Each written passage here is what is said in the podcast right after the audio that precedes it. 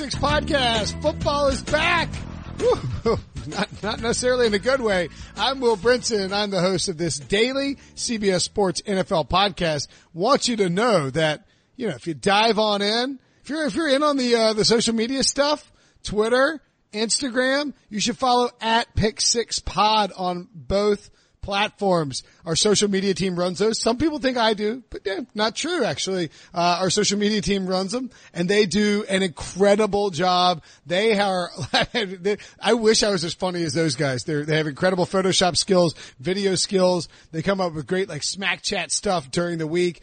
And if you're on Facebook, you can join our private Pick Six podcast Facebook group with just listeners as well as the super friends. They'll all be joining and we will answer your questions personally on Sunday. If you have a lineup question and you feel like having a, an expert answer that question for you will make you feel better about your decision. I will answer each and every one personally on Sunday. You just have to go search for Pick Six Podcast on Facebook, join the private group. It'll say pending, then you'll get added, and then you can chat about games. You can chat about, we can, you can start discussion threads where you're like, is Sean dating somebody?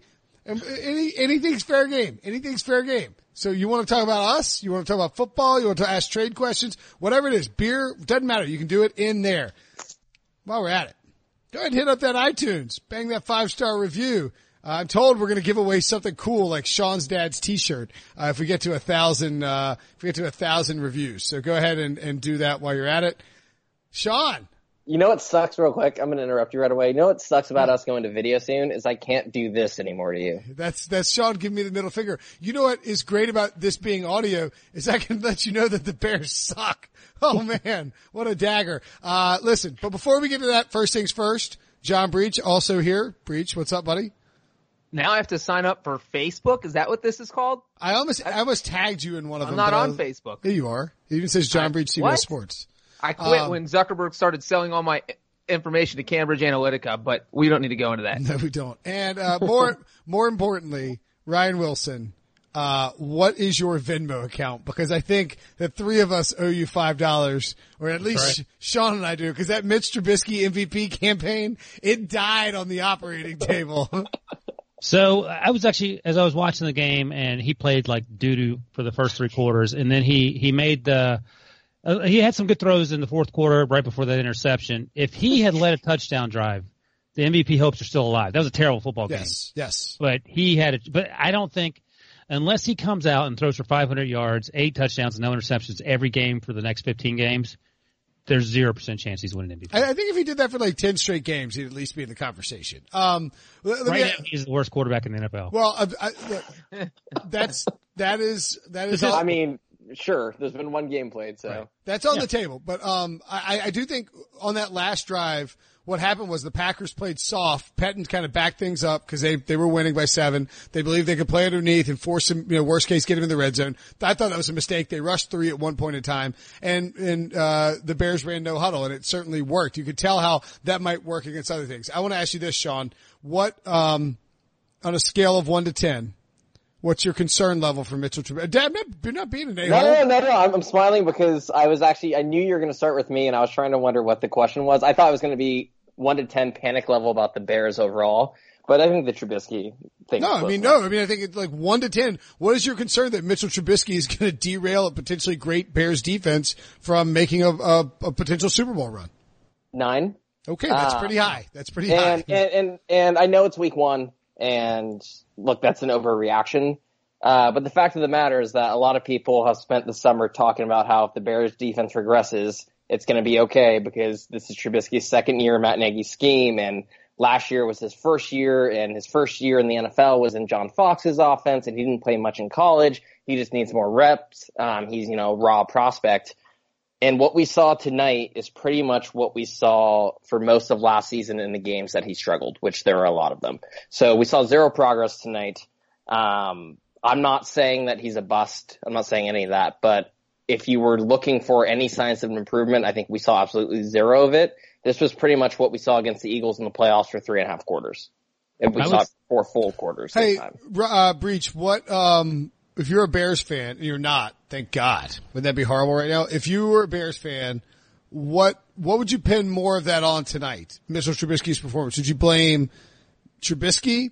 I already got the answer to this question. You didn't have to give me the options. And I would just like you guys to know I like actual Bears. So like I have that in common with Sean. We both like. I like But- actual Bears. Well, tell the listeners what the options are, because that you know. Oh, okay. Well, you can finish it. Would you I already know my answer. Right. Brinson getting salty when someone All right, finish your him. options, Brinson. They, the, the listeners don't know we have a rundown with a, a group of options listed. Nor do they, nor do they expect that I would put together a rundown. Uh, do you blame it on Trubisky, Matt Nagy, putting Trubisky in certain positions, or the Packers defense, which, as Aaron Rodgers pointed out, we got a defense. We got a defense. Looked pretty damn good. I blame Matt Nagy. Why in the name of God did Mitchell Trubisky throw the ball 45 times? Nobody knows his talent level more than Nagy, and his talent level is average at best if he is on his game. There's no reason he should, this, this wasn't like the Packers were ever up 30 to 10. This was a one score game all night. Mitchell Trubisky never should have thrown the ball 45 times. The Bears are now one and seven all time when he throws 35 or more passes, including that playoff loss to the Eagles back in January, which was also a close game. You don't need to be putting the ball in Mitchell Trubisky's hands. And by doing that, he just gave up on the run. I don't know what was going on there. Sean is probably still irate about the fact that Cordarrelle Patterson got the ball in a mm. third and one up the gut. That's literally the last person I would give the ball to in a third and one situation. And then he also passed up that 51 yard field goal with Eddy Pineiro when it was a fourth and 10. It was an obvious field goal kicking situation. If you have any trust in your kicker, you just went through this whole preseason saying, Hey, I trust my kicker. He's kicking Thursday. Uh, the Packers were only up seven to three at that point. It was the third quarter. You tried the field goal. It is a one point game. I thought Matt Nagy got like an F minus. I give Trubisky like an F plus. I thought Nagy was worse. I, I, I rarely disagree with John. I think John's smoking something. They had 10 penalties. They were always behind the chains. Whose I mean, fault you- is the 10 penalties? I mean, Nagy What? not preparing them? I mean, like, you can put that on the coach. Matt Nagy had a very, very, very bad day at the office. He did Look- not have a worse day than Mitchell Trubisky. I don't know. How about the fact that on uh, fourth and ten, facing a 51 yard field goal, Matt Nagy, you just said that. right? I know. I mean, ex- what, what Matt right? What You're is your Matt Nagy this podcast? You repeat everything everyone already says and call it your own. well? What do you what What is your excuse for Matt Nagy? Eddy Pineiro, they had nine friggin' kickers. I, I I don't care that he didn't kick there, and so they lose by four points. Sean, you're the nerd here. But What's a 7 what 6 is game changes the complexion of the game over the final, final Not- quarter and a half. Not for Aaron Rodgers. Sean? What is the what What's the EV of uh kicking there versus going for it on fourth and ten with Mitchell Trubisky? I wish you would have put that in the rundown so I could actually know the percentages. I don't know. Uh, I don't know. It doesn't matter. The stupid thing is going for it with Trubisky No, I. I, I completely agree. And someone did tweet a stat about how rare, you know, getting a fourth and 10 is versus kicking a 50 plus yard field goal. Um, and you understand why Nagy's doing it. It's because he doesn't have, you know, he doesn't want to hurt Pineiro's confidence if he misses that field goal. Yeah. But what does it say to your kicker when you say, I trust my quarterback who can't complete a pass downfield to convert a fourth and 10 over you trying a 50 yard field goal. So I, it's not like he saved Pineiro's confidence. If anything, this just shows, you know, every team and, you know, his own team that we have zero confidence in our kicker to make a big kick. Not sending him out hurts him more than him missing that kick because a 50 yard field goal, anything over that is not a gimme and people understand if you miss those. This is not a 43 yarder, but not even sending him out to try it. That is just like stabbing your kicker's confidence in the face. And also, and to talk about Breech's point about penalties, I think, and you know, Ryan was arguing against it. I think the penalties are at least partially on Nagy because there were a, a few delay of games, and the reason the Bears were in a fourth and ten, where they were picking between a fourth and ten or a uh, 51 yard field goal, was because they had a delay of game on third and five. So, I mean, those are just completely avoidable penalties that the Bears consistently shot themselves in the foot with all night. So, I mean, I, to answer your original question, Brinson, I think it's a, it's a combination of all three things. So it's a combination of Trubisky not taking the chances that But Nagy rank it. set him, set him up with, which there were open receivers that he missed. Um, the interception at the end was a terrible throw. At that point, you throw it away and you play for fourth down. It wasn't fourth down yet. Um, it's on Nagy for getting too cute at times, um, which he does have a tendency to do.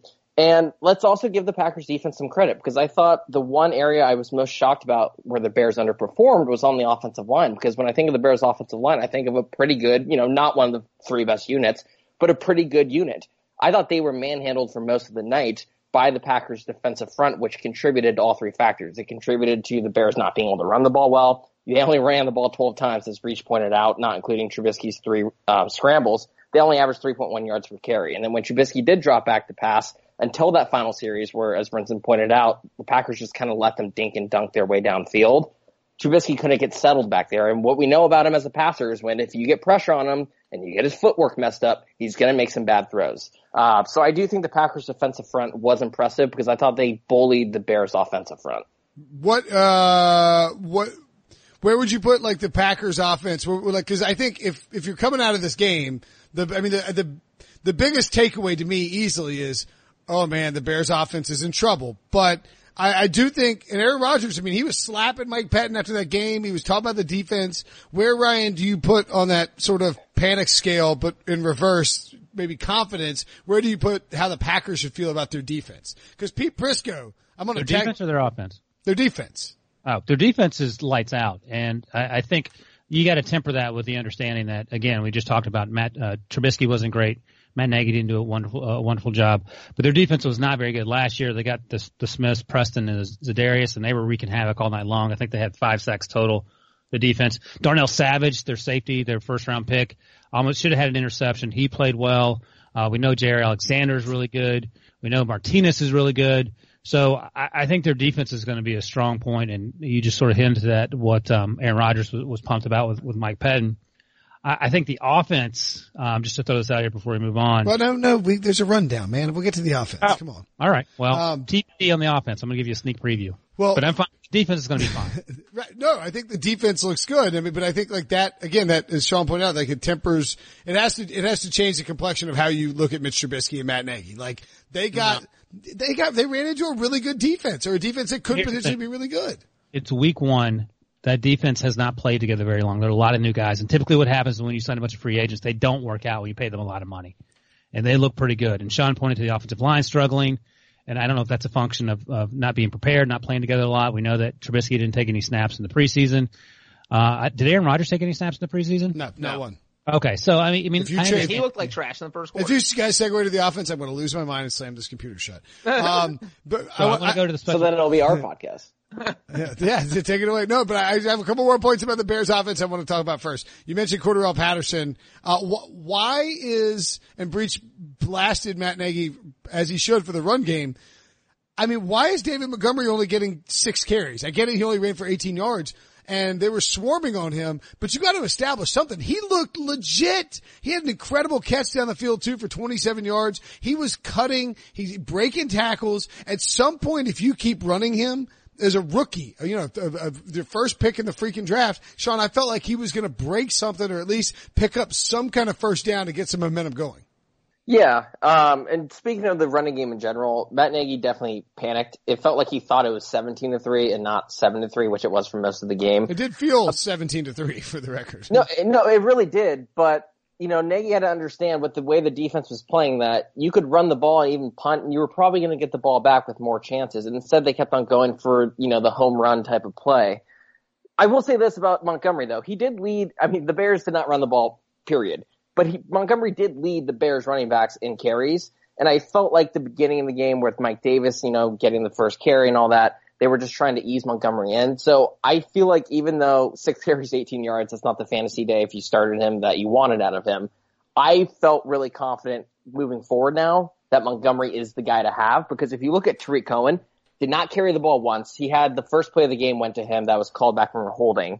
Tarik Cohen was pretty much a slot receiver in this game. Yeah, if you go was. look at what he did, he had eight, eight, led the team in catches, um, on 10 targets with eight catches he has been turned into a slot receiver, which I'm not really opposed to. I think he could be really effective out of there. So I think that's actually really good news if you're a David Montgomery owner, because I think as the season wears on, and look, you know, Matt Nagy, he's not dumb. He's gonna, he probably already knows that he abandoned the running game way too early. I would imagine he already regrets doing that. So I would, I see Montgomery becoming that feature guy and Mike Davis kind of getting phased out and Tarik Cohen probably just being a pass catcher. Yeah, and for the record, they have the Broncos next week. So if Montgomery does not put up big numbers because the Broncos are good um, in against in the rush defense, go buy low on him in fantasy Like you should be trying to buy low on him after this week. If people are like, "Oh man, like I'm in trouble," he looked good. They just didn't run the ball very much, and so, um, you know, And Brent, I'm glad you just mentioned that just real quick because like it's not going to be easy for them to get better because now they have to go and face one of the top three defenses in the NFL or defense has been one of the top three over the past few years. And if Trubisky struggled against the Packers, like the Broncos Uh, might Broncos just punch him yeah, Broncos in the eat him up. face. Yeah. I mean, that could get ugly. So I mean, Bears could shoot out of the gate 0 and 2 and then Sean is just going to quit watching football for the year. Probably won't even podcast anymore. The That's good right. news is they do get the Redskins the next week. Yes, and the Raiders two weeks after that. Uh, d- I thought Allen Robinson was a big takeaway from this game too. He looked awesome. He was uh, he was targeted 13 times, and I'm going to use the phrase "only caught seven, which seems to imply that it was his fault that he only reeled in seven. He should have he he shouldn't even like some of those don't even qualify for targets, Ryan. Like Trubisky was sailing it over his head. He's hitting him in the feet. He's like hitting Packers play. I mean, like he's throwing in his vicinity, but they were bad throws. Finished with seven catches for 102 yards, by far the leading receiver. I would not be surprised if um, Allen Robinson, who by the way turned 26 in late August, ends up having a 1200 yard season for this Bears team. Wow, good lord. Let me put it to you this way.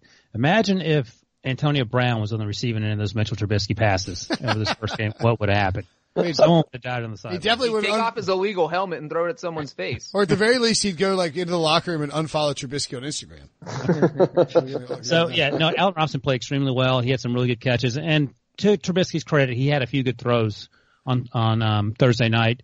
Uh, you mentioned the one to to Dave Montgomery. He had several to, to Allen Robinson. I don't know if Allen Robinson's going to hit 1,200 yards because as I was watching that game after the interception in the fourth quarter, my my mind started to wander.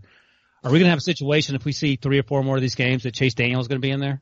No, no, no, absolutely not. And he only Why- needs, he, Chase Daniel's not good. He only needs to average 73.2 yards per game the rest of the season to Wait get a second. You can't just gloss over the fact that this guy just put up a steaming pile, and if he plays four more games like this, there's no consideration. Eh, are the Bears, well, I mean, the Bears are 0 and 5, maybe.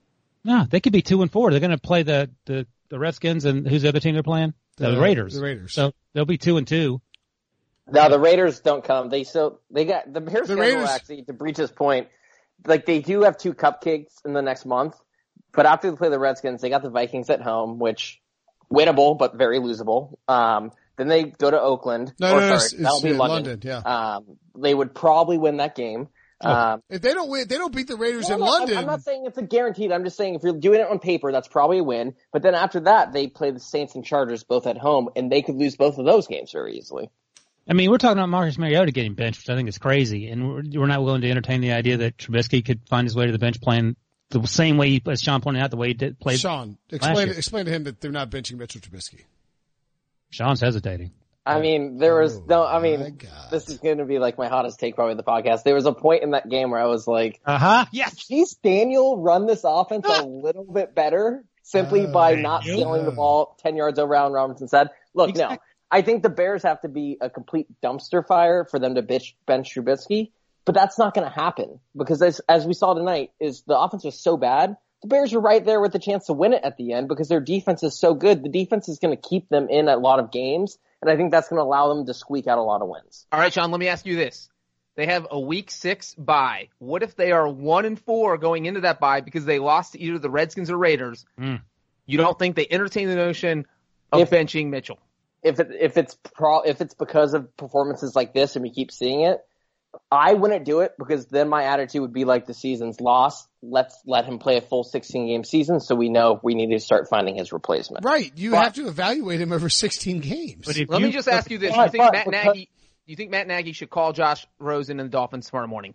You know, I, I was I was having this exchange on Twitter and someone was recommending it for after the season. And I was like playing along. I was like, yeah, I mean, by the time this Dolphin season is over and Josh Rosen is thrown behind that terrible offensive line and terrible offense, maybe it's only a fifth round pick for Josh Rosen because his stock is so low after two bad seasons. And then I was like, wait a minute.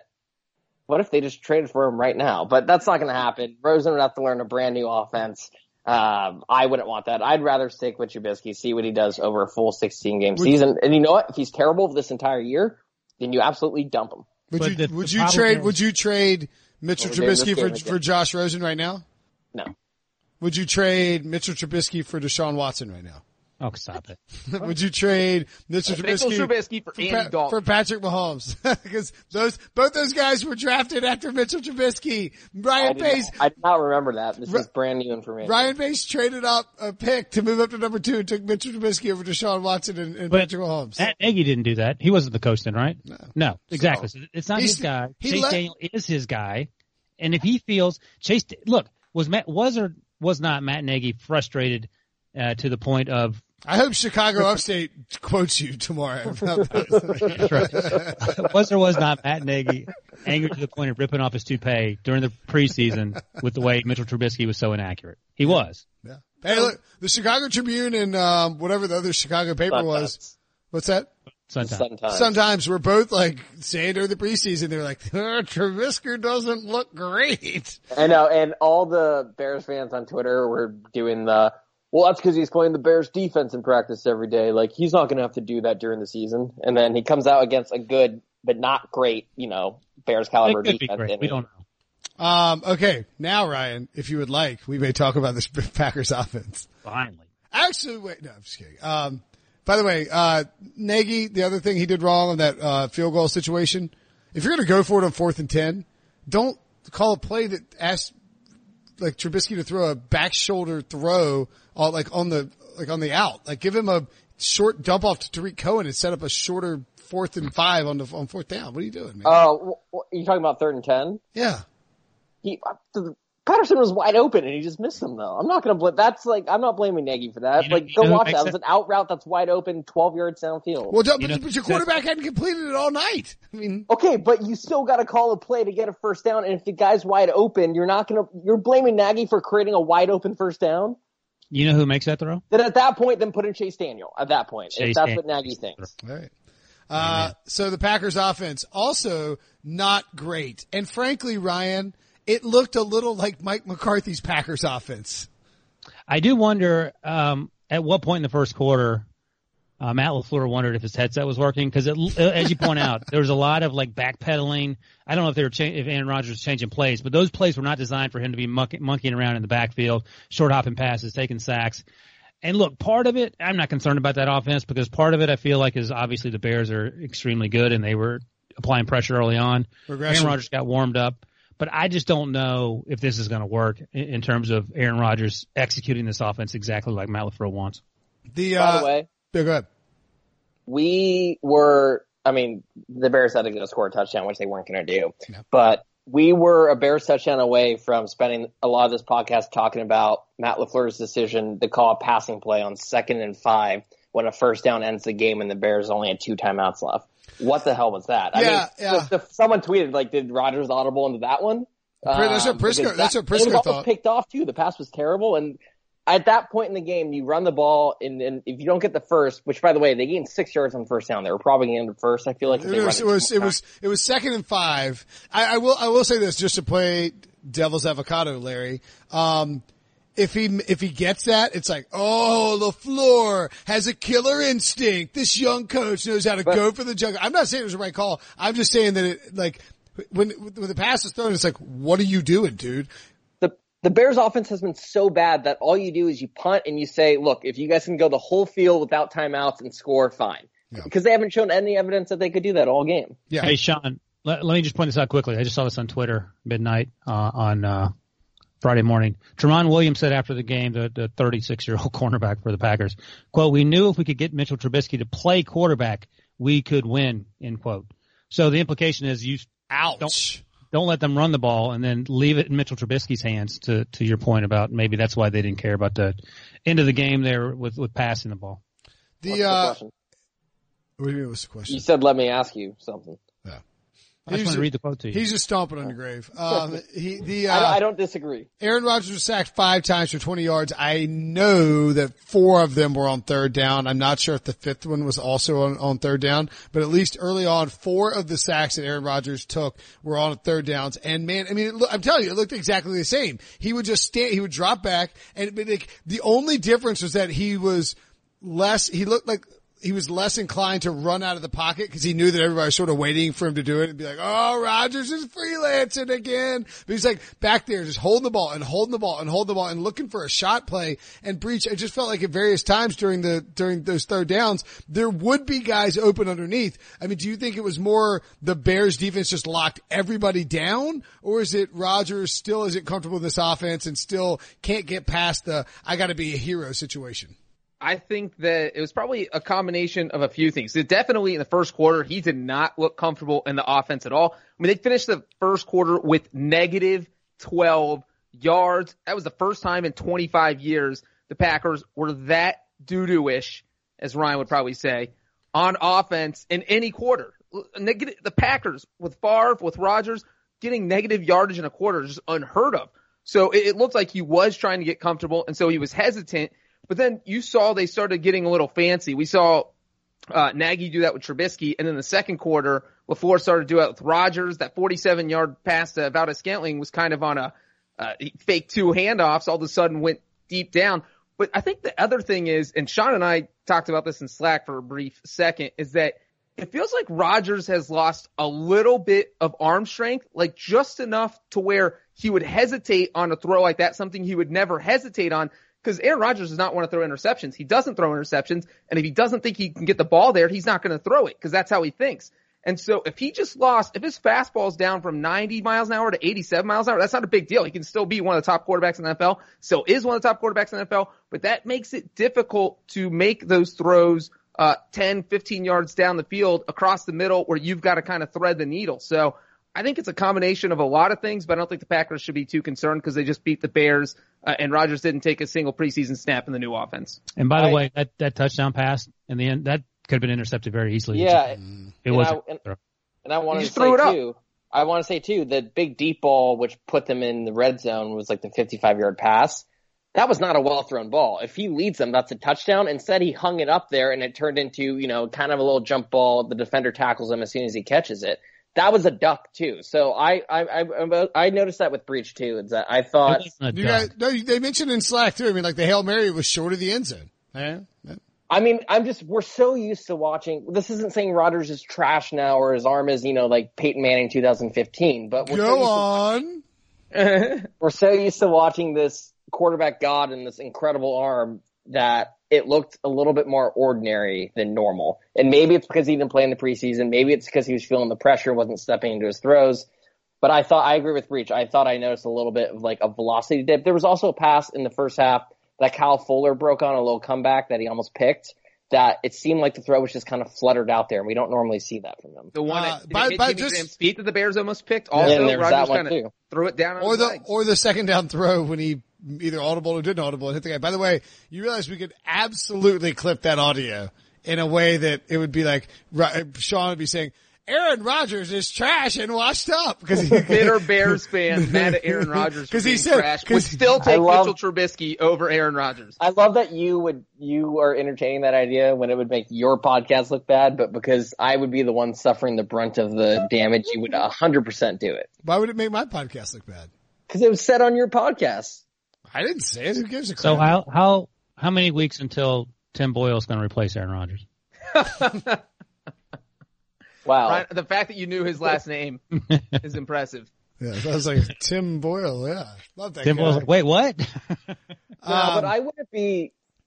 I don't. I'm not encouraged by what the Packers did on offense, but I think what Breech was saying. I'm not gonna overreact to this because it was against the Bears defense and it was in Chicago. Oh, I got uh, I got bad news. The Packers have three straight home games coming up. The Vikings, Broncos, and Eagles next. So, how do they how do they do in those three games? Uh, I will say one and two. I mean, will, that seems reasonable. They will beat the Eagles. They will lose to my Super Bowl champion Vikings, and they will lose to my AFC West champion Broncos. Uh, those are all at home, though. I don't think the Broncos are winning in Lambeau. I think the Eagles game is a toss up. And the Vikings game is probably a toss up. They could, I mean, they could, they could, they will probably go three and zero oh in those games. But you know, here's the other thing: is that what what's if, the what's the over under on these games? Because I mean, hammer the under on this Vikings Packers game. For real, but what if like the Packers offense is awesome, but they were going up against the Bears defense? So just you know, like what if these were two of the best teams in the NFL that played tonight, and we just don't know it because both defenses were so good and Trubisky was an anchor. You know, he's not going to play. I can't imagine he's going to play any worse, right, John? Uh, I think okay, he, so he maybe might have will. a few of these duds. He, he might not have hit Well, his floor yet. I mean, to your point, Breech, like last year, Aaron Rodgers appeared to break his leg in the first half, then came back out and led the Packers in a victory over the Bears at home. And it was like, well, the Bears are finished. They just had their hearts ripped out by Rodgers again. The Packers are back. Rodgers is MVP. And then Green Bay missed the playoffs and the Bears. the Uh, Bears won twice as many games as the Packers last year. right. And after week one, we were already writing them off and it was same old, same old Rodgers. Um, the Bears, I believe, were, it's a long season. Yeah, exactly. This- the Bears this were season- three and three last year it, at the end of October. So I'll, I'll tell you what the biggest concern was for me is that with both of these teams, and look, you know, we talk about maybe Rodgers and, and Trubisky aren't, you know, are not warmed up and aren't ready enough because they took no reps in the preseason. The play callers weren't on the same page as the quarterbacks either. Those teams combined to go five of 27 on third down. That is abhorrent. Yeah, and Yeah, that's I why you should play your starters in the preseason. Maybe. Good, Ryan. Sure. I, I think some of that is, is the defense, though. Yeah, for sure. But I mean, like, all right, what do we think about LaFleur's, uh, pass interference, uh, challenge? His first ever, and he challenged it on offense, and it was just a terrible challenge. So soft. What was your tweet about it? Oh, Comparing it to the it's- Philbin yeah, it's, it's like that would be like that was the worst Packers coach challenge in the last five years, and Joe Philbin burned two challenges in the first two minutes after he replaced Mike McCarthy. It's unbelievable. It felt like the challenge you make in the preseason when you're trying to figure out what they're going to call and what they're not going to call, except he did it in a one score game against their arch rivals. With like 14 minutes left in the fourth quarter, it's like, oh, no way you could possibly need two more challenges on, on important calls, Matt. Good job. Um, I, I wasn't, I wasn't really impressed with Matt LaFleur. It's his first game. And so again, I'm not going to, not going to pass. We don't know. Aaron Rodgers may have just been ignoring him. We don't know. Because as you pointed out, Mike- Mike McCarthy's off. there's your there's your quote. And the you way. know what, Brinson? What is Matt LaFleur's winning percentage as an NFL head coach? One It is and oh. perfect. Yeah. I'm This just like Jim Tomsula graphic about the all-time winningest coaches in 49ers know, it's, like, it's like Matt LaFleur, colon, undefeated as head coach, looks like John Breech. Like, it's like, like, lives in Nashville. like, that's like his, like, rundown of his bio or whatever. Like, name means the flower.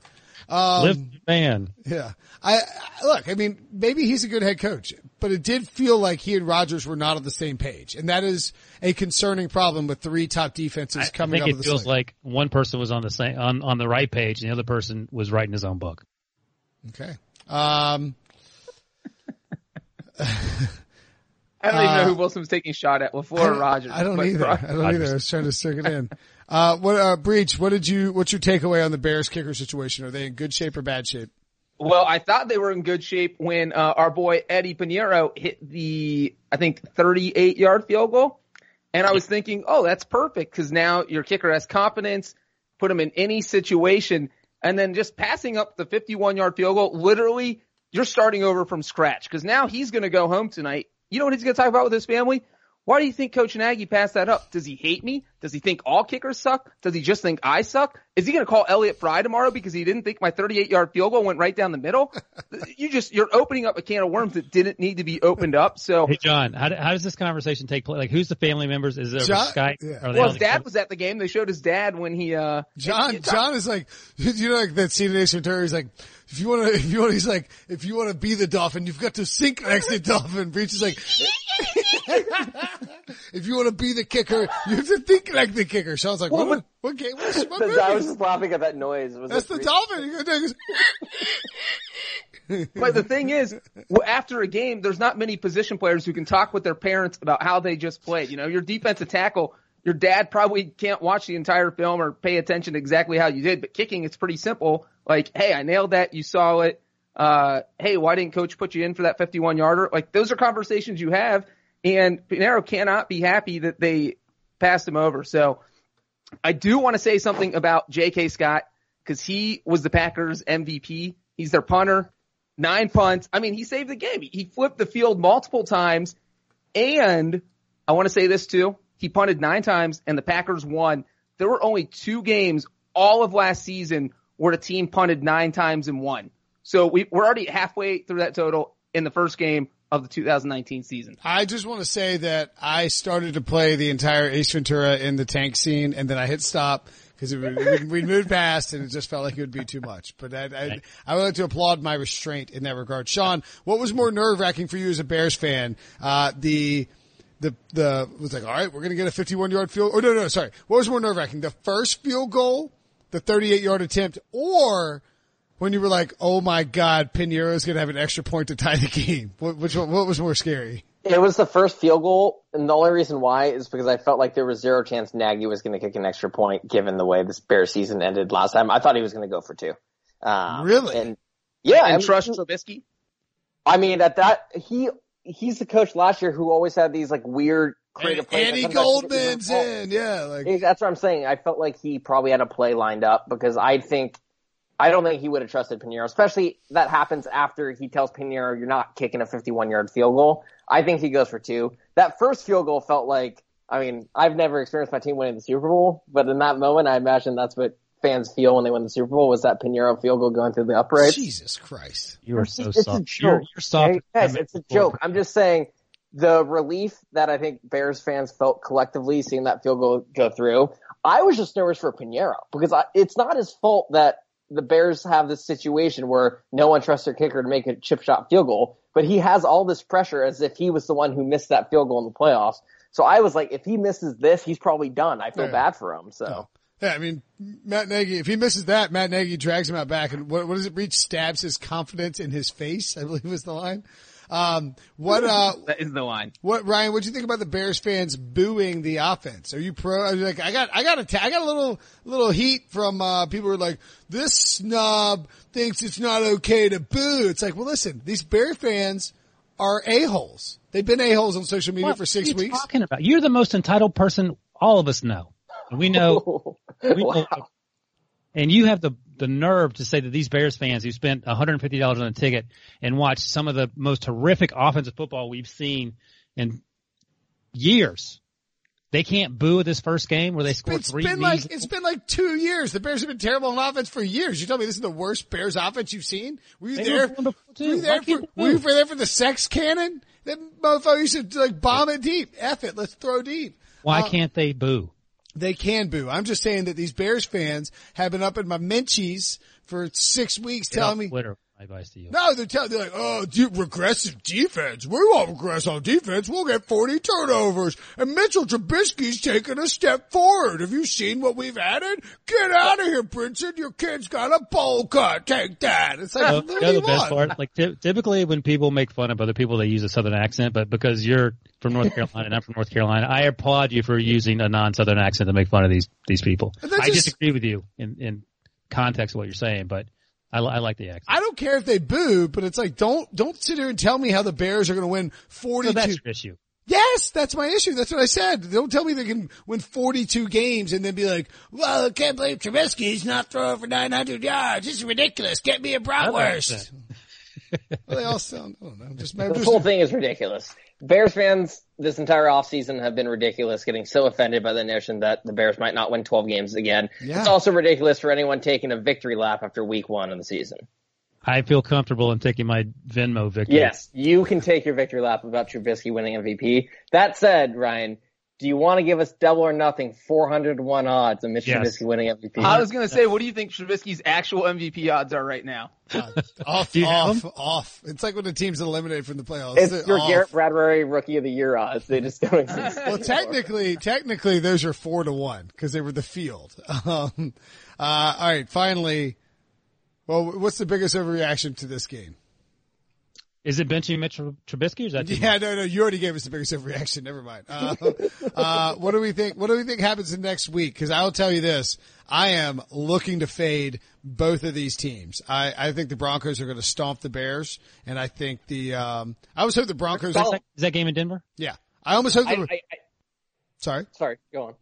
I almost hope the Broncos lose to the Raiders because then they will be dogs to the the Bears at home, and they will manhandle Chicago. That blows up your 0 7. I don't think it's possible for the Bears or the Broncos to blow away one or the other. I think it's going to be a game like we saw tonight, and That's it's going to be like 13-10.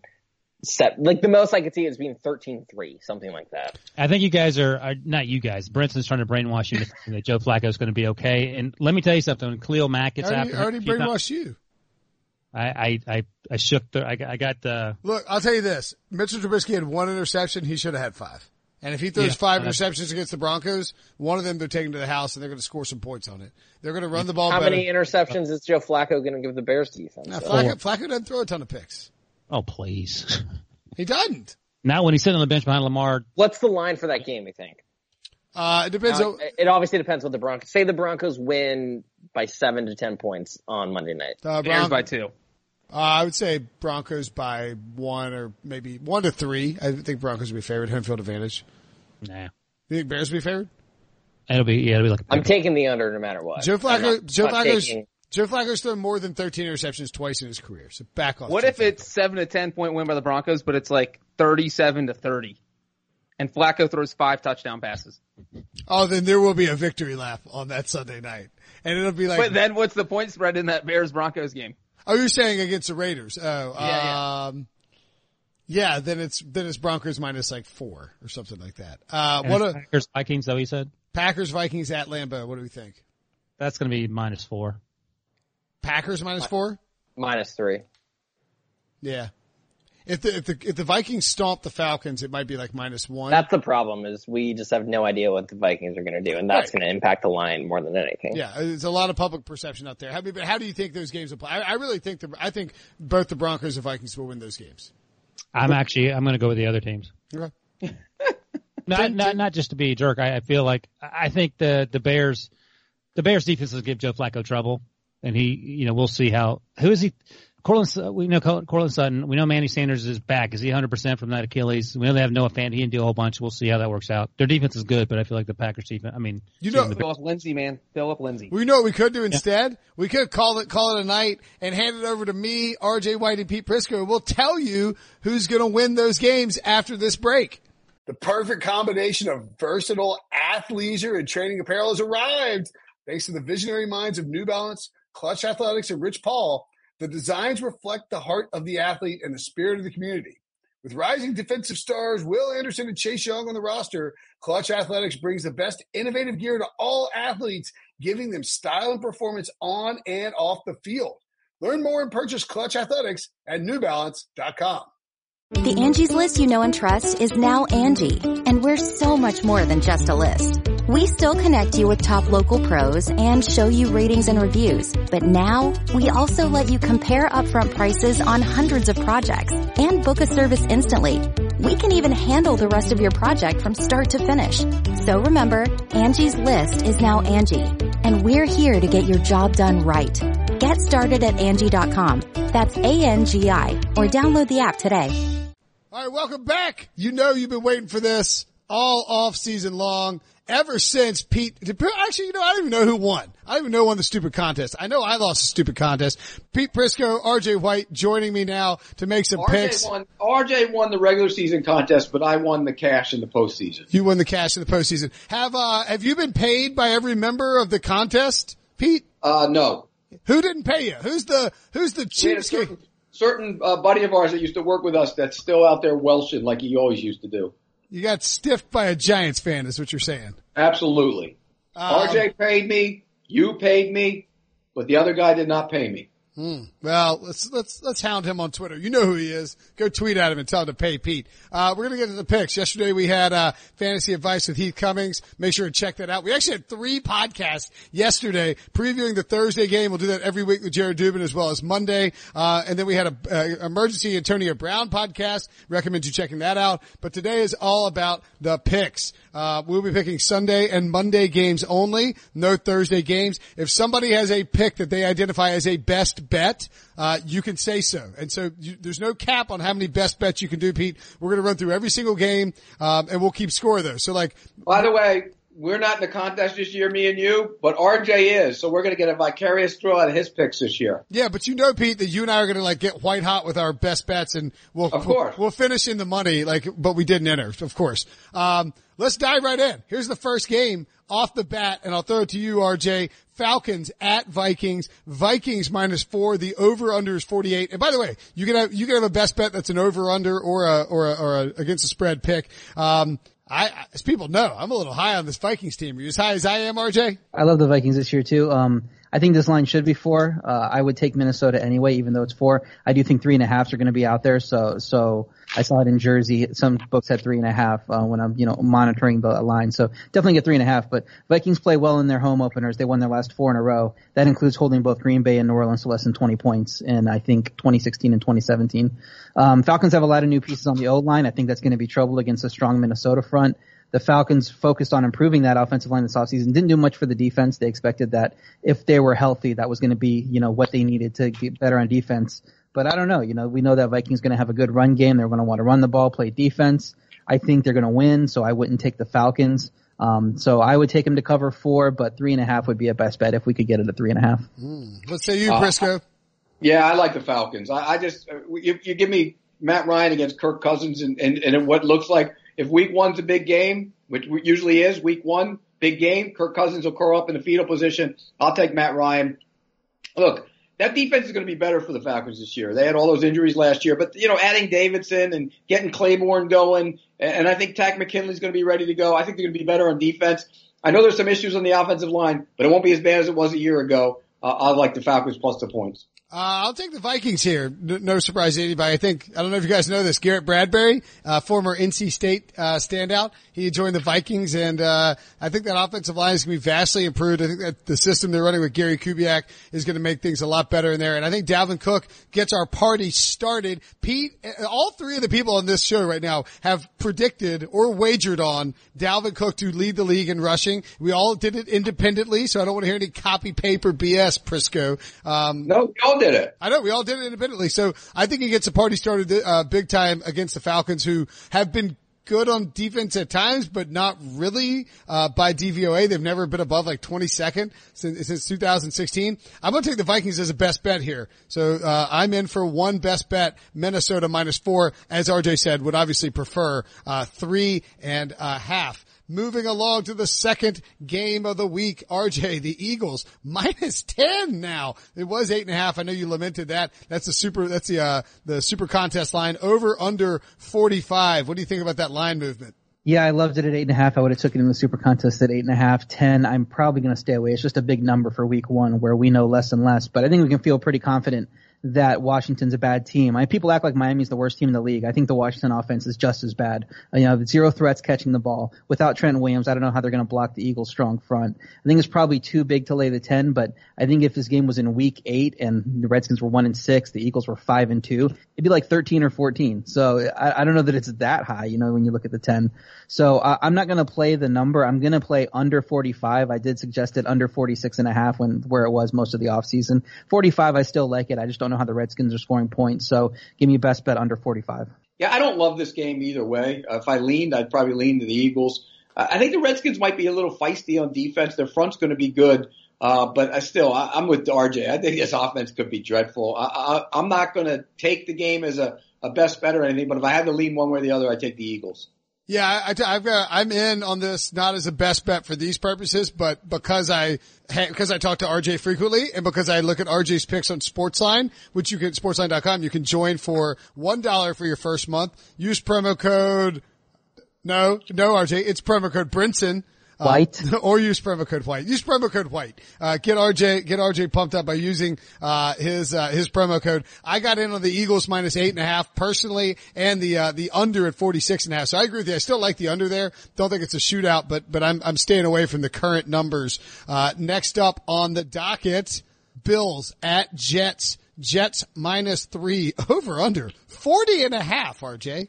Yeah, and we're starting to see some two and a halves pop up because it seems like some sharp money's coming in on Buffalo. I think that's interesting. At, at three, I would probably lean Buffalo. If you give me two and a half, I'm probably leaning Jets. I think three is the right number here. So I would just go with the Jets at two and a half. I could get it. ATS, I think it's an easy stay away, you know, because these teams are probably close to even. So of course you, you should make the line three. I don't mind playing the under here. You know, the Bills ranked third in the league in yards per play on defense last year, and the D might be even better this year with Ed Oliver. So on the other side, you know, you're really backing Josh Allen on the road. I know Pete's probably pretty confident in Josh Allen no matter where he's playing, but on the road, you know, I don't, I don't know that I love him that much. So not a lot of points here. I'd lean the under. Um, I think to, with those two and a halves, you know, maybe play the Jets if you're feeling frisky, but probably just a stay away game. I like the Bills in this game. I don't love them because I think anytime you open on the road, you're a young team. It's tough to do. but if I had to take the game, I would take Buffalo plus the points. I'm with you, RJ. I think the defense is going to be really tough. I love the way McDermott coaches his team, and I do think Josh Allen's going to take the right steps. But you're on the road, opening on the road. I'm not going to. I'll take the Bills plus the points, but I'm not making it a best bet. Hey Pete, let me ask you this: Do you think how do, does the fact that Adam Gase has coached in the AFC East against Sean McDermott for a lengthy amount of time matter for their preparation? Like, do you? I well, mean, McDermott knows him too, though. Right, that's what I'm saying. Like, I mean, like, yeah, where, I mean, no, where's the I- yes, it helps both of them. They both know what each other does, and, and and for me, the Bills' whole season's about Josh Allen's growth, and I think he's going to have growth. I think the Bills have a legitimate chance to make the playoffs this year. I really do. I mm-hmm. love what they're doing. I'm a big believer in Sean McDermott. I'm a big believer in that team. I, I God's ears, man. I don't. I don't think I would take, and, and it's probably not too late because it's Friday, right? Like you can still take the, the only over unders you can't take are Chicago and, and Green Bay, right? I mean, I would assume all the other ones are still up there. I, I don't think I would take the over on the Bills because it's creeped up too high. But when it was like six and a half, I loved it. I, I, I think it's a team that with Sean McDermott is going to squeak out a few more wins. So I have no, I have no problem if, if you like the Bills and I, I think we should probably bring back the old, uh, the old whammy curse. And I, I lean Bills plus three here, which makes it a clean sweep, which means let's throw it in a, uh, the, what is it, the loser parlay, Pete? No, that's the kiss of death. The kiss of death parlay, right? That's what I Yeah. mean. Is that what it's called? The kiss of death parlay? Yeah, we're that's got to be one of the teams in it, right? Yeah. Do you buy or sell the kiss or death parlay, RJ? Uh, there was a certain individual that used to be involved in that that isn't on this podcast anymore. So I think if you got me in here, if basically what I like to say is, is I come at the, the, the lines very analytically and, uh, you know, I'm diving into stats. Pete's coming at it a different way. He's got decades of experience in this league. He knows what to look for. If we agree on a game coming from such opposite directions, it's probably a good pick, you know, between the two of them. All right. Well, let's then maybe we throw all our picks in the in week one, all the ones the consensus picks into a parlay and see if it hits. And maybe they're all underdogs getting points, and we do a money line underdog parlay. I like a lot of dogs this week, by the way. Yeah, I a do. I do too. Uh, do you like RJ a dog named the Dolphins getting six and a half at home against the Ravens with a, a repulsive over under of thirty eight and a half? I love a dog named the Dolphins getting six and a half at home. And right. people, people hate this team, right? You know, I'm going to be the only one on the Dolphins, but this line doesn't make much sense. Seattle's nine, nine and a half at home against Cincy. Cincy's a bad team. Philly's minus 10 at home against Washington. Washington's a bad team. You know, you give three points for home field. So would Baltimore really be 12 and a half at home against Dolphins? Like, I think you're, you're at least getting two, two extra points there, if not, you know, maybe more. Um, I think Miami, yeah, they're going to be bad this year. They're going to have a bad record, but they got to be better with Fitzmagic, right? I mean, he can keep a team in a game when you least expect it. He's going to get some passing yards in this game. Uh, Miami's been bad the last two years, but great at home. Nine, four, and two against the spread the last two years at home. That's number two in the NFL. This is a very uh, secret home field advantage that I write about in August every year, you know, who has the best home field advantages in the league. It, it's the last two years, it's been the Dolphins by a wide margin. People would be surprised to hear that. So this is in a mix to, in a mix to be a best bet at plus seven, which is what it was. It's at one point, it was definitely a best bet. Um, six and a half, I, I will, I'll make it a best bet at six and a half too. I think six and a half is inflated. I think Wow. probably be four, four and a half, maybe even four. So, uh, I like the Ravens this year. You know, we bet on them to make the playoffs. It's just too much for me on the road going to Miami. It's a tough game in September. So give me the Dolphins plus six and a half. I'm with you, RJ. I'm with you all the way. On a best bet? On a best bet too? I'll put them in as a best bet. And. Wow. It, Oh, yeah. It's going to be 120 degrees here on Sunday. Today it was 97 and it's going to be just as hot on Sunday. That's a tough thing to handle. Remember, they beat the Bears last year down there. This is, this is going to be a tough turnaround for, uh, the Baltimore Ravens and, and I think Miami's going to be feisty. They come from the New England tree, the coaching staff. They're going to be feisty every single game. If you're going to give me almost a touchdown against a quarterback who can't pass, I'm taking it. Give me the Miami Dolphins. Hey, look, uh, I'm on the, uh, I'm on the experts page already with a Dolphins pick too. I mean, I think six and a half is just too much. The weird thing, the thing that, the thing that bothered me is that, um, when, uh, like, like, in ter- like, Laremy Tunsil, right, is traded and he's worth two and a half points. I mean, I mean, it just felt like it was an overreaction. Like they were more worried that there's gonna be this rush of Ravens money and they were bumping it up to kind of catch people diving on the Ravens. I, I just think, I, I don't know if they're wearing black, like uniforms or not, but it's going to be hot as hell down there. And I agree. I'll, uh, I'll take Miami. Not as a best bet, but, uh, that's, uh, two dogs in a row. You could throw in the, the, the, the Kingslayer parlay if you want to call it. Maybe we need a better name. What can, what can we call it? The, what happens when we all agree on a pick that it's a, that it's a, uh, that we throw it in a parlay? What do we call it? The it's rotten parlay. No, no, no, no, no, no. That's the whole point. Is it's not going to be rotten. No, it won't be rotten. Take take it because they're gonna they're gonna win this week. I'm telling you, that's a winner. Pick six parlay. It's a lock. All right, pick six parlay. There it is. Man, a lot of. Uh, I can put pick six in anything else. He puts it in there. He's got he's got bandanas that say pick six on it. I mean, he's unbelievable. It's for the brand, Pete. Hashtag for the brand. We got to do it. The I, brand is Brinson. The brand isn't pick six. Well, Actually, hey, hey, we can rename it the Will Brinson Show. Oh my God. I'll pass. I'll, uh, you along with many other people. Um, speaking of home dogs in Florida, the Chiefs at the Jaguars. The Jaguars are now just catching three. It was, I think like four or four and a half, maybe even five, RJ. Over under 52. What do you think? Yeah, it opened, I think it opened five or it opened four and a half and it was at five. And obviously money's coming on the Jaguars. This is a tough one for me. I think the line is right. Um, I'm probably going to pass. If I had to lean, I'd lean to the Jaguars. I mean, they totaled 502 yards in Kansas City last year and that had Bortles at quarterback. No Fournette. The top receiving options, Moncrief, Keelan Cole, and Niles Paul combined for 33 targets. They had five turnovers in that game. That's what killed them. But, you know, they went up and down the field on Kansas City. I think the offense is going to be better this year. I'm not sure the KC defense is going to be much better. They're going through that scheme change, m- mixing up a bunch of personnel, lost some pass rushers. Know Frank Clark is there. We'll see how, how much that matters. Um, even if the Chiefs get to 30 plus, I think the Jags have a shot to keep up and make it a field goal game just because I'm, I'm not a believer in the Chiefs defense. So I think there's definitely multiple ways to get there if we take the Jaguars at plus three and a half. So I would lean that way, but I'm not making it a best bet. Uh, I'm making it the best bet because they're winning the game outright. I know you are. uh, I mean, 2017 defense was outstanding. This defense will be better for one big reason. Josh Allen. Mm. You now line up and play that defense. You can play four man front, Calais Campbell, Marcell Dareus on the inside, Yannick Ngakoue and, and, and Allen on the other side. That's a four man rush. You can do so many different things on the back end. And remember, they held Patrick Mahomes without a touchdown last year. And remember what they did to the Colts when they were flying high late in the season last year? They goosed them. This defense is better, and I do think that they're going to be better on offense. Uh, it'll be a close game. 21-20 Jaguars take the points. Mm, so you kind of like the under there too? 52 is a lot. It is a lot. I really think, yeah, I mean, I think one of the things about this game, I, I, would lean under here. I like the Jaguars as well, so we can, I guess, maybe throw it in the in the the whammy parlay. Yeah, we're all on dog. It's a yeah. dog so far. It's a dog parlay, right? It's a. I don't know if we can make it a money line dog with the Ravens, but or with the with the Dolphins and the Ravens, but no. that, would, that would be spicy. I, I, what's that?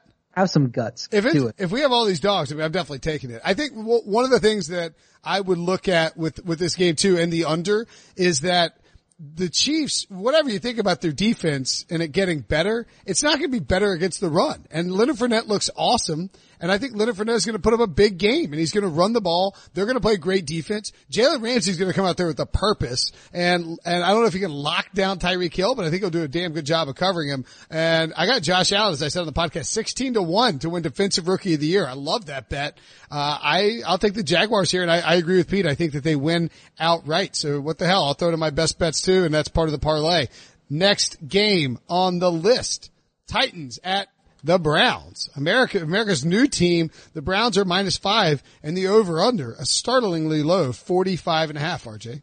America loves the Browns, but it was five and a half. So the fact that it's ticked down a little bit tells you some sharp money's coming on the Titans. I think you have to look the Titans here. I mean, we've been saying all off season the Browns are overvalued, and somehow they're the favorites in the AFC North with two other really good teams. And it seems like people are down on the Titans, but they finished nine and seven for three straight years. I mean, when you look at their records over the last few years, I know there's all this hype on Cleveland, but who's the better team and who's the more proven team?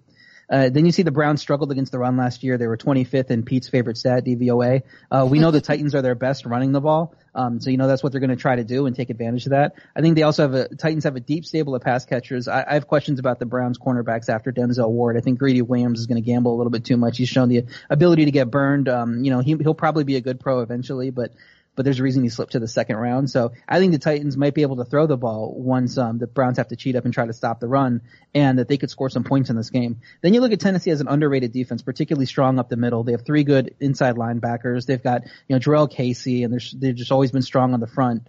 And uh, I think they could slow down this team a little bit. I get it at five and a half because those are still out there some places, but I would take it at five. Uh, I'll go ahead and make it a best bet too at five. Oh, I'm with you. I, I think this is one of those games where it's a big overlay on the Browns. Everybody's hyped the Browns. And the I would really like the Titans if they were healthy at tackle and they had their tackles. There's concern there. That's a little bit concerning against those pass rushes for the Browns. But I'm with you. This is a feisty Titans team. You're getting me more than five points on the road. Probably is going to be a field goal game. I'll take it, like the Titans. I got the Titans as the best bet too. I bet them way back. I mean, like I might have bet them when they, in like May because I there was a first line I saw and it screamed to me that this is a team that could do some damage. Jurrell Casey, uh, the, the Browns offensive line is not good. They just cut their starting left tackle and let, and knew that he would come back because no one wanted to sign him. I get that it was procedural and it was a smart uh, move because you know you're you're playing waiver wire chess or whatever. But if you've got to cut your starting left tackle that's a problem. That's a bad sign. Austin Corbett, the guy that John Dorsey believed could replace Kevin Zeitler, isn't going to be starting. This offensive line is a problem. And the Titans, Titans pass rush, I think DP's is aggressive uh, defensive coordinator, and I think their pass rush is better than people think between Harold Landry. I know Cameron Wake's older than Prisco, but he's still, I mean, like he's still got juice in the tank. And Jurrell Casey might still be the most underrated guy in football on, in terms of interior defensive linemen. So give me the Titans all day here. I think, I think the Titans win this game outright, uh, and I will take the Titans plus five. We, we now have five dogs in this, uh, in this, in this list that we're, uh, that we're slapping together here. And that, and that's a good strategy for people. I mean, week one is the week that you don't really know anything. People assume a lot of stuff, and we've talked ad nauseum about all these teams for months, and we've kind of locked in our opinions on all these teams, but we really don't know anything. I mean, the Titans could be a 11 win team. We just don't know. You know, Browns could be a four win team, even though we, everybody, the way they talk about them, seems to expect the opposite. So it's, this is a good week to play dogs because we just don't know what's going to happen this season. Well, I mean, look, like the Raiders last year, we were firmly in the camp that they would stink, but their over under was eight.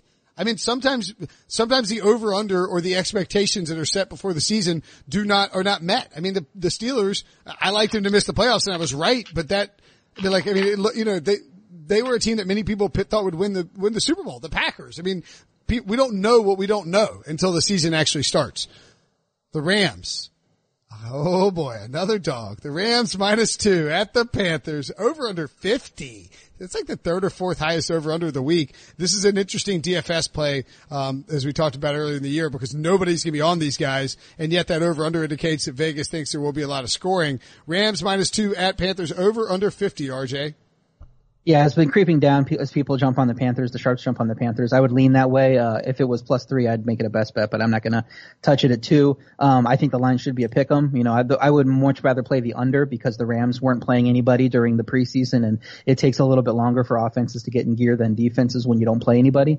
So I do think the scoring might be a little bit of an issue for the Rams, and we know the Panthers like to probably going to like to run the ball, grind it out, trying to make it a lower scoring game.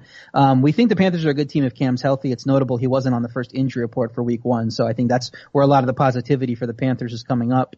Um, you know, people say the Rams will be worse this year because of Super Bowl hangover. You can think what you want about that, but I think the offensive line is much weaker, and that that's where it comes in. On we could see a little bit of a downgrade from the Rams, so I'm probably leaning toward the Panthers at plus two. But you know, we've lost some line value, so I'm not going to play it.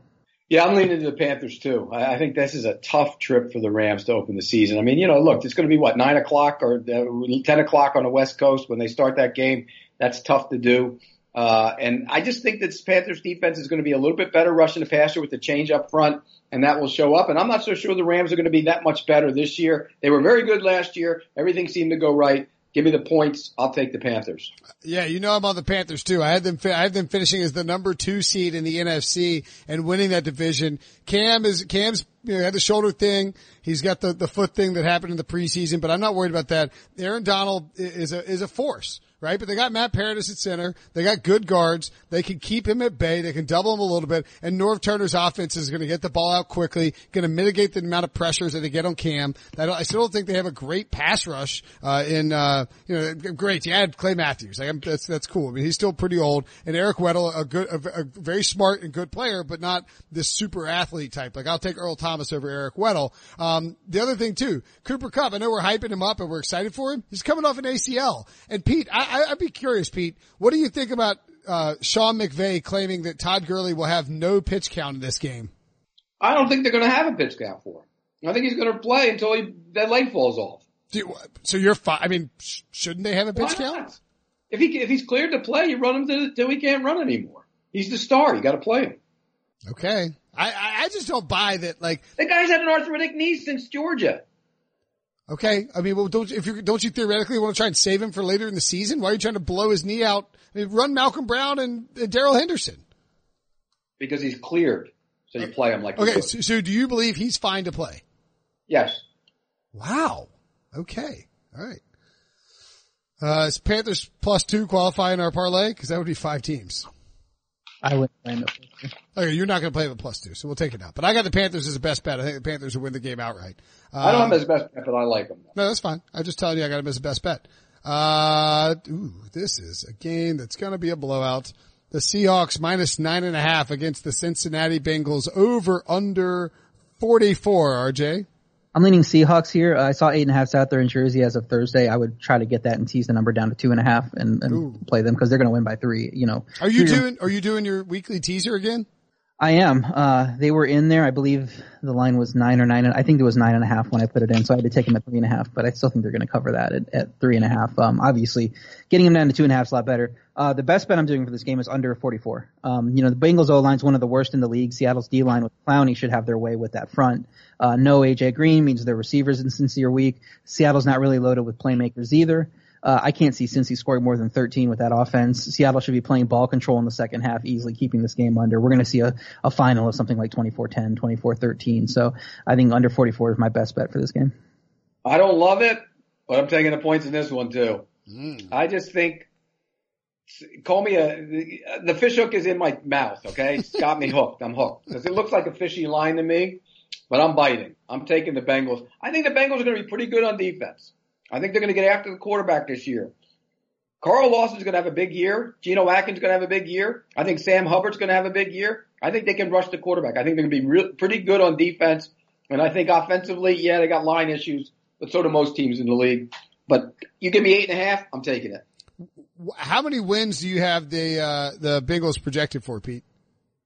Four or five. Uh, okay, okay. All right, so you, I mean, I just make sure you didn't have them projected for like, know, seven or eight. I mean, you don't, No. you don't think they're good. You think they're going to be able to rush No. the passer. Um, and what do you think, RJ, about, uh, I got a little bet in. I found this one. Jadeveon Clowney, 50 to 1 to lead the NFL in sacks. Um, I don't know. I, I, we don't know how much he's going to play out the gate. So obviously that's going to be a little He bit. doesn't get sacks. A- Again, Cincy, you know, maybe he does get a few sacks. I don't know. It depends on how they use him in that scheme. He doesn't When was get last time he had sacks? He had nine sacks last year. in the, in the Houston scheme, Yeah. but we'll see how Seattle uses him. You know, if they put him in that Frank Clark role where he's just terrorizing the quarterback all the time, you know, just don't know. I mean, he's a talented player. He went number one overall for a reason. Um, I probably wouldn't take him to lead the league in sacks just because, you know, I think 50 to 1. Okay, you can play anything at 50 to 1, sure. Right. Uh, Well, I mean, he had 13 sacks in his second year at South Carolina in 12 games, including four and a half against an 11 and 2 Clemson team. So, I mean, it's, look, it's a, it's a long shot. I mean, it's 50 to 1. I mean, it's, yeah, I, I don't think it's going to happen, but I kind of like the value and I feel What's like, his sack, what's his highest sack note number again for the season in his career? like nine and a half, but he's playing as a drop back linebacker half the time for He, Houston. they rushed him a ton. He rushes a ton in that yeah, defense. They yeah. scheme him up. The reason they didn't want him is because they didn't think he could put his hand on the ground and go win consistently. That's part of the problem. Well, Seattle's, he's about to, he's, he's playing for a contract. I'm just saying, I think I, it's 50 to 1. I don't think it's, Might I, as well throw your money into the lake. I- or that water you got from the hurricane up there.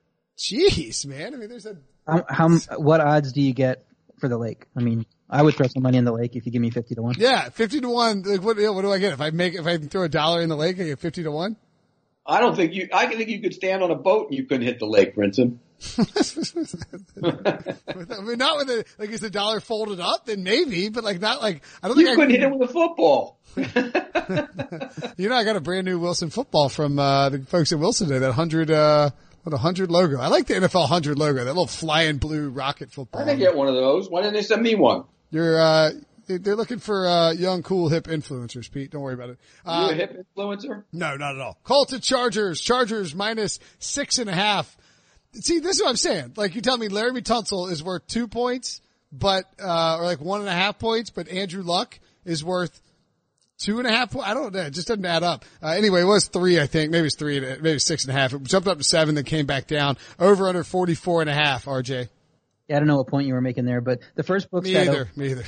The first books that opened that line after the Luck retirement news went up to nine and a half, and that got bet down really quick. And then when the other books followed suit and opened Sunday morning, it was at seven, seven and a half. Um, now it's down to six and a half because people are betting the Colts. There's a good reason for it. The Colts are one of my best bets, even at six and a half. Uh, yes, Luck to Brissett's a downgrade. Is it a bigger downgrade than losing Derwin James plus Russell Okung plus Melvin Gordon? I, I think those might be equal, considering that this Colts roster is far better than the one Brissett was surrounded by after being pressed into playing 10 days following his trade to Indy. So they trade for him on September 2nd, like Brinson has said. Now we're past that September 2nd date, so you can't use your, your line you've been using for the last two weeks. But, uh, Brissett gets traded for on September 2nd. He's playing in September 12th. Bad offensive line, leads the league in getting sacked. Uh, you know, so I think they're going to be much better this year with this stronger roster around him. The strength of the Chargers D is that front. That Indy off- offensive line this year is good enough to handle them. Uh, Reich's a good enough coach to keep us close and even get the win since we know the Chargers don't have a home field advantage. So don't give the Chargers three points for playing in that soccer stadium. I think at worst this line should be Chargers minus four even with Brissett at quarterback. So getting massive value here at six and a half, definitely a best bet for me.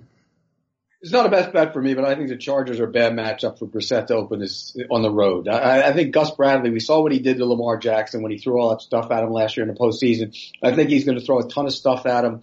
And I, and again, Brissett's one curse when he played was he held the ball. You can't hold the ball against Ingram and Bosa. I think he's going to turn the ball over. Uh, look, I, I agree with you, RJ. There's some big hits on that Chargers team with no James and Okung and, and, and no Gordon. Gordon's not a loss but they'll be fine. They'll find a way to win that game. They cover the number. I uh I got this is the best bet too. I'm uh and and for the record, I had the Chargers minus three right when the luck. I took the Chargers minus three right when the luck news broke, and then I'm taking them. I took them back at. I took the Colts back at seven, so I got a four point window. But I really like the Colts here, and I think I wouldn't be surprised at all if the Colts actually won this game. I will take them getting the points. Frank Reich's a great coach. They're going to come out and like it's going to be a win one for the Gipper type of situation. They're going to play hard for Jacoby Brissett. He's better than people think. He knows the offense. They got the weapons. They got the protection. Of him. Yes, he's better than people Do think. we know that yet? I mean, I'm telling you that he's better than people think. When you don't know that yet. You're you're talking about it. You're talking as an NC State fan.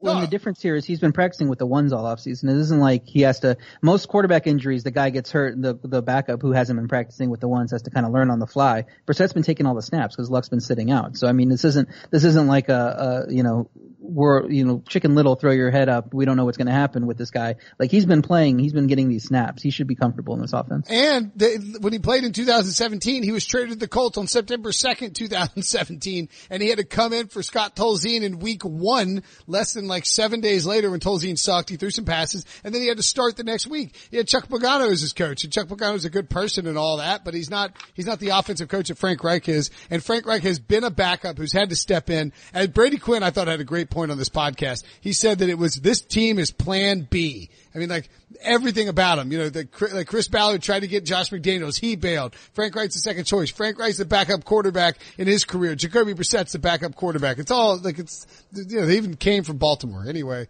um, 49ers at Bucks. Jacoby Brissett's great, Pete. 49ers at Bucks. Bucks minus one. Moved up a little bit over under 50 and a half, RJ. I lean to the Bucks at home, but I'd rather play over 51. I liked it when it was 49 and a half. We obviously knew it was going to close in the 50s, so I think the game will get to the high 50s. I think Shanahan destroys the Tampa Bay defense. Um, you know, Bucks have a lot of good pass catchers too, so we're going to see a lot of points. I don't really have an opinion uh, on it otherwise, so I would lean to the over, and that's probably it. I like the over as well, but I, I like the Bucks in this game. Again, when the West Coast team goes to the East, and I know this one's later in the day, it's still tough to do, and it's going to be scorching. They don't like the heat. Uh, I, I'll take the Bucks. I think Winston gets off to a good start.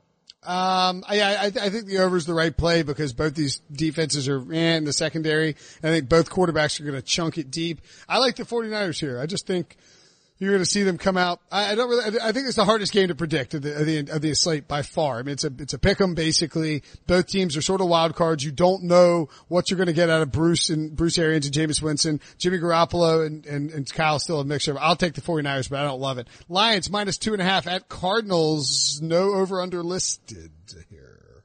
Yeah, it looks like to me that the over under is 46 and a half, which seems high. I think that's a lot of, um, uh, assuming that the Cardinals are just going to be great offensively out the gate. Uh, this line got to three for the super contest for like five seconds. They locked the super contest line in at three. So I don't know if I want to play the Lions at three, but two and a half best bet for the Lions. You know, I don't think they're as bad as people think. Defense should be better in the second year under Patricia. Got a strong D line with Flowers and Daniels now in the fold. Got a top corner in Slay. The Cardinals still struggle to block on the offensive line. I'm not a fan of that defense at all. I mean, they have a couple solid pass rushers, but the corners are bad without Peterson. I think Detroit offense will do what it wants to do here. Arizona offense going to struggle. Di- Lions will win pretty easily, which is you know hard to say with them on the road, but but you know people would be surprised. But I think they have a outside shot to compete for a playoff spot here. So um, I don't think they're as bad as people think. I think people are, are assuming that the rest of the division is so good that the Lions don't have a chance, but don't rule them out. I don't, I'm not willing to put the death threat, the death knell in uh, Matt Patricia yet. You know, I think he might be a solid coach. We'll see. I don't, and I think he's going to get fired early uh, at some point this season. That's my guess. And uh, I, I think Arizona wins this game. I, I don't love the Cardinals. I'm not going to say this is the best bet or anything, but I'm not. The Lions should be laying points to anybody. Yeah, I'm with you. I'll take the Cardinals too, but I'm a little scared about it because this whole vanilla we're playing, we're laying down playing vanilla in the preseason and we're about to uncork thing is, is a little petrifying. Giants and Cowboys, Cowboys minus seven over under 45 and a half, RJ. Yeah, I don't like laying more than a touchdown with this divisional matchup week one. I also think the Giants are better than people realize, but I'm staying away. Um, the Giants D went through scheme change last year. They're going to be better in year two. I have some underrated edge rushers, you know, with Carter and, and those Kareem Martin, those guys on the, on the edge, uh, Ximines.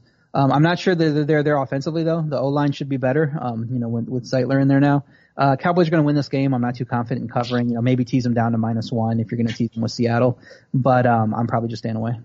I like the Cowboys. I don't love them. Uh, that's a lot of points. Uh, but if I had to lean and make a pick, I, I take the Cowboys. I lean Giants here. It's a lot. It's a lot of points in the divisional week one game. And this sounds stupid, but Eli Manning will keep this close enough where it's like a three point field goal game at the end. I think the Cowboys that will win. It doesn't sound stupid, by the way, because no. he actually didn't play as bad as everybody thought he did last year. I, I, yeah, there you go. I'm on the Eli bandwagon. Steelers at the uh, Patriots. Patriots minus five and a half. This is the Sunday night game over under 50, RJ. Yeah, I like the Patriots minus five and a half. My best bet's going to be the under 50 though. Uh, these teams have played close games in recent years. They've all been at Pittsburgh though the last few years. New England has the best home field advantage in the league. 21 and 8 over the last three years, including the playoffs against the spread. Uh, Belichick will be able to take away Juju. Not sure the Pittsburgh pass game has enough to compensate for that. But the New England line could be shaky. We saw them trade for three players last week to help their depth. So I'm not confident that they we, they're just going to come out and dominate, even though they have you know the best offensive line coach in history in their back pocket. Uh, Pittsburgh defense has improved with Devin Bush and Nelson, so I think unders are better played than the Patriots. But now that it's ticked down under six, I'm willing to take the Patriots too. Uh, look, Tom Brady owns real estate in the Steelers' head. Okay, yeah, look at his numbers again. Was he got 31 and four against him in his career, touchdowns, interceptions. 17 was he 17 and three? How could you possibly take the Steelers in this spot? I'll take the Patriots. And smart money's on him for some reason. That line's ticking down. Like who's taking the Steelers in this spot? I mean, I, I I'm smart money and I'm taking the Steelers, but only, it's only because I'm backing Big Ben and the Steelers go to the Super Bowl. I think the, the, the Patriots will obviously win this game. I just think the Steelers can keep it close. They'll go out there and play hard and Ben feeds, feeding off this Antonio Brown stuff. He's feeding off of it and he's eating him alive and he's, and he's going to go out there and have a big game. Texans at Saints, first of two Monday night football games. Saints minus seven over under 52 and a half, RJ. Best bet Texans plus seven. Love Houston in this spot. New Orleans been bad in weeks one and two the last five years. They're one and nine straight up. The only win was against Hue Jackson's Browns last year, an ugly game that they probably should have lost anyway. Uh, Saints D is always hit or miss. You know, they could have trouble stopping a good offense that now has a legit left tackle in Tunsil. I know we're all down on Houston. They're a bad organization. They have a bad process with building this team, but separate that from the quality of the team in 2019. You have to say it's better with Tunsil and Stills. You have to say Deshaun Watson's the top quarterback. You have to say, you know, they have a lot of these good pieces in place. JJ Watt's still there on defense. Mercilus is still there. Um, so there, uh, there's a chance Brees falls off a cliff this year. You know, that would mean the early lines for New Orleans would be inflated as well. So I think the Texans could run into trouble this year later if guys like Watt, Watson get dinged up. They can't stay healthy. Um, but that's not a concern right now for week one. So I love the Texans plus seven. I think they could win outright. Pete, do you want, Pete, do you want to give your, uh, I know you got a bounce yeah, for a sports line. Yeah, I'll give you my two picks for the Monday night game. Love the Broncos. I loved them before the Antonio Brown stuff. I think they won that game outright. Uh, and now what the, the line has moved, right? To, to Broncos by what? Two, two and, a, two and a half on, uh, on, yeah. on the. I'm laying that. And I'll take the Saints. Don't love it just for the reasons RJ just said. Uh, my best bets, Jaguars. Who are the other ones I had? Oh, uh, Dolphins. Dolphins. And I had one other dog that I really liked. Uh, the, The Bill, the Bills, the Bills. Bills. Right. Buffalo Bills. All right, little light, light slate for Pete this week. Three Dolphins, Jaguars, Bills. All right, Pete. Uh, we I'll talk to you next week. You're the best. Thank you for uh, thank you for your time as always. And um, RJ and I will wrap this up. Pete's got to go do some sports line. Thanks, buddy. All right, guys. All right, all right, RJ. So um, I'm just, Pete only picked three games. What is it? A little light slate. Yeah, I mean, it, well, I, for the people out there listening, I think it's smart to be a little light on week one because, like what I was saying earlier, you just don't know what's going to happen, and, and there's a lot of unknowns in this league. Uh, so play the dogs if you like some of these dogs, but you know, I, I wouldn't mind staying away, not getting too aggressive.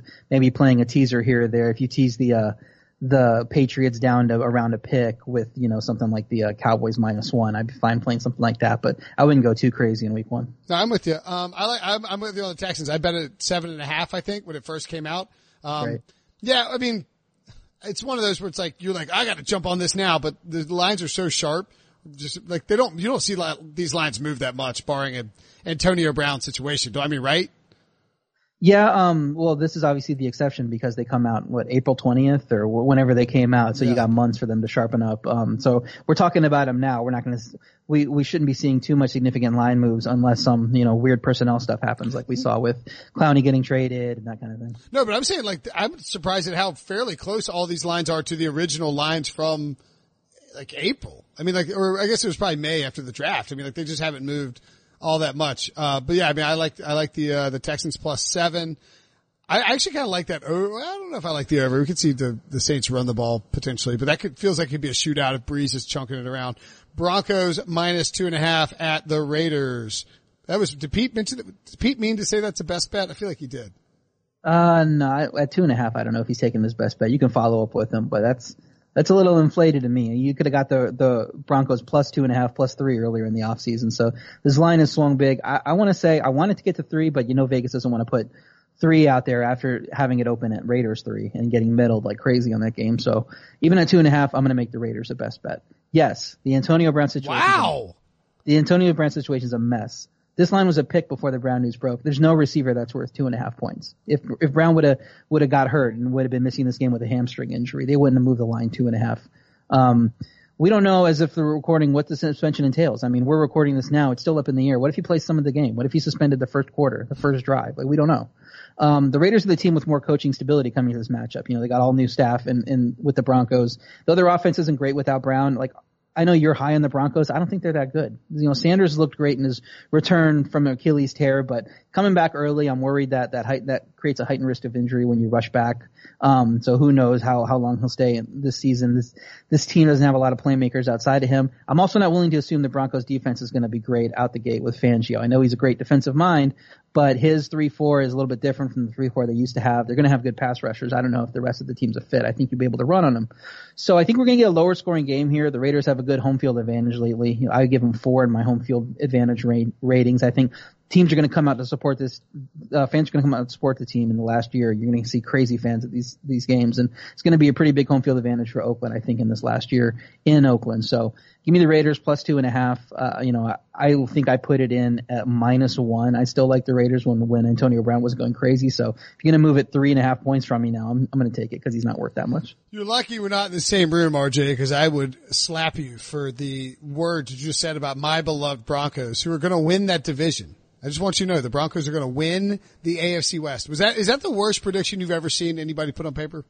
Um, It's up there. I'm, Prisco said the Jags would win the Super Bowl, so that's got to be up there too. Uh, but you know, Bro- Broncos winning the winning the division would be crazy to me. There's a lot of people who wrote like, "Are you on drugs? Somebody drug test this guy. What kind of great like great I wanted drugs to is take he their smoking?" under under at seven. Like I was really thinking about it, but I didn't want to have both them and the Raiders because you know what, what if one of those teams go two and zero and it screws up the other? So Yeah. I just took the Raiders banking on the travel and, and the combustible situation with Brown. I took them under six and decided to stay away from Broncos, but I really wanted to hit them too. I got talked into taking the Raiders under six and a half minus 200 on the podcast, with the Emergency Antonio Brown podcast by Ryan and BMAC of all people. Like that's, Wow, yeah, I, I wondered a lot. but it is, it is. I mean, I didn't, I didn't put a whole lot, like a unit and a half on it. So it's not a, not a, not a, not a, not something, you know, it's not devastating if it lose, but I mean, certainly upset about it. Um, okay. So, uh, our best bets. First of all, the best bet underdog parlay. Bills plus three, Dolphins plus six and a half, Jaguars plus three, and Titans plus five. I would honestly, let's just, what do you think about that? What do you think about that play, first of all? I'm not as high on the Bills as you guys at the three. I, I would lean to them at three, um, but two and a half, I would lean Jets just I think the game's going to end on 3 Mm-hmm. So I wouldn't put them in that for me. Um, Dolphins I like, Titans I like. If you said Titans, my, my computer's dying on me here, so I can't go back over my picks, but, uh, um, you know, aside from that, I kind of like it. Uh, yeah, I, I don't know that I go too crazy with parlays. Again, so much uncertainty in week one. We just don't know what's going to happen. So why are you going to string together bets where all these different things have to happen when we just don't know what's going to go on? Well, just so you know, um, I don't even know what that pays out. What does this pay out?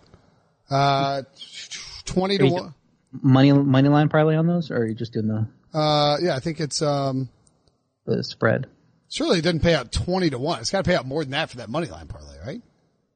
Yeah, you would think so. I mean, if you're throwing Dolphins in there at plus six and a half, plus seven. All right. Well, I'll look it up anyway. If don't go crazy on this parlay, but if you want to take it, uh, take take the points, and then you know if you want to sprinkle a five bucks on the money line or whatever you want to do, I don't hate it. I mean, I think they could all win. Certainly, the Dolphins are, are the team that that I think would be concerning there.